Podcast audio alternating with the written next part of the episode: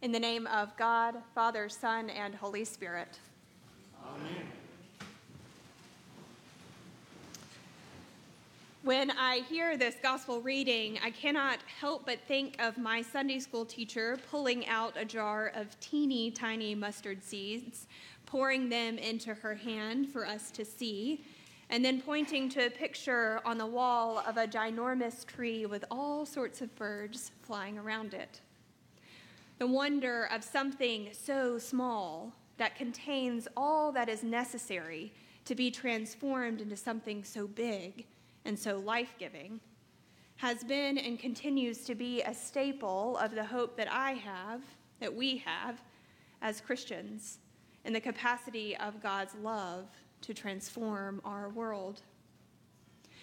And while the simplicity of that image is helpful in thinking about the wonder of the kingdom of heaven, there's actually a good bit of meaning that can be missed when we don't take into consideration the historical context and realities of the parable of the mustard seed, as well as the parables of the leaven, the treasure, and the pearl.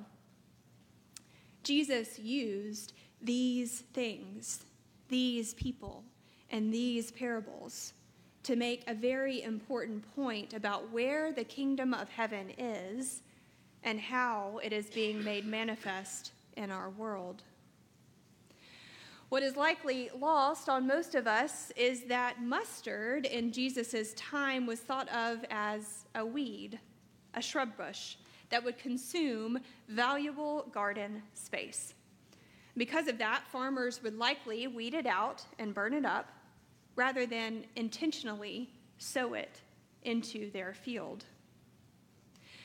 But here, Jesus compares God's kingdom, God's empire, to a weed, a worthless and pesky thing, but a thing that is able to grow from something almost undetectable into something grand and life giving, a place where the birds of the air can find shelter. Now, yeast in Jesus' time was created by leaving out some leftover bread to spoil and create leaven for future baking. But making yeast was tricky because if you didn't leave it out long enough, it wouldn't work. And if you left it out too long, you might get food poisoning. It's also important to remember that yeast is the agent which causes those things that are dead to bloat and to rot and it was and is the substance that is removed from households in preparation for Passover. Contrary to modern assumption, it was therefore thought of as something evil or unclean. But even given this, the woman in Jesus' parable uses more than what was needed for cooking just a normal loaf of bread, and instead uses so much flour and so much yeast that enough bread would have been there to host a wedding feast. In this parable, Jesus uses a substance that was thought of as evil and unclean in order to illustrate in human and earthly terms that the kingdom of heaven has been and continues to be folded into, mixed into the fabric, the flour of our day to day lives, and is indeed rising up from within. And if using weeds and yeast isn't enough to prove his point, Jesus lifts up rather two rather suspicious characters in his description of the kingdom of heaven. He describes a guy who discovers treasure in someone else's field, keeps that knowledge to himself, sells all of his things, buys the field, and then keeps the treasure to himself. Some might say that Jesus is raising up a trespasser and a thief and his parable. And if that isn't shocking enough, Jesus goes on to tell a story of a merchant who sells everything he has to buy a valuable pearl. And while the merchant's actions are perfectly acceptable, merchants themselves were thought of as somewhat shady and untrustworthy business people whose motives were always questioned. Taking all of this together, Jesus is making some very important points about where the kingdom of God is being made manifest and through whom it is being made manifest.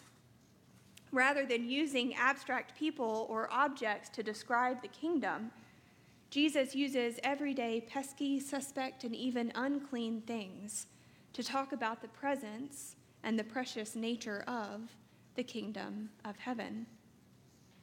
Jesus is describing a kingdom that is as near to us as the weeds in our gardens and fields and the yeast in our cabinets. The kingdom of heaven is indeed in the big and flashy moments of our lives, but it is also in, as one scholar writes, every nook and cranny of daily life, from kneading dough to plowing fields. But there is more than just this profound reminder because Jesus is saying that God uses those normal, everyday things the weeds, the unclean leaven, the thieves, and the shady business people to bring the kingdom of heaven more and more and more near to us. God can use anything or anyone to make manifest the kingdom of God's love because nothing is beyond the love of God. Nothing is beyond the grace of God.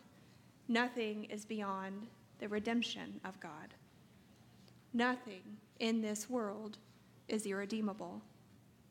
Not you, not me, and not our worst enemy. Theologian Talitha Arnold writes If God can use mustard seed and corrupt leaven to grow the kingdom, imagine what God can do with you abundance from the smallest of things, miraculous transformations from trash bush to tree of life, from corrupt leaven to bread enough to feed multitudes. God's kingdom is like that. These parables give us the hope and the, and the assurance that in the end, just like all of the fish of every kind caught up in the net of Jesus' final parable, we too will be caught up in the net of the kingdom of heaven. But instead of some fish or some people being thrown out and into the furnace of fire, those corrupting and not so good parts of ourselves and parts of the world, those things that keep us from God and from one another, instead of those things being thrown out, they will be transformed into things that can and will make God's kingdom manifest. Our world is not perfect, and neither are we. But God uses each and every single part of this world, each and every single part of us, to make the kingdom of heaven more and more tangible, more and more manifest here on earth, so that the kingdom is as close to us as our next breath, as close to us as the stirrings and the longings of our hearts.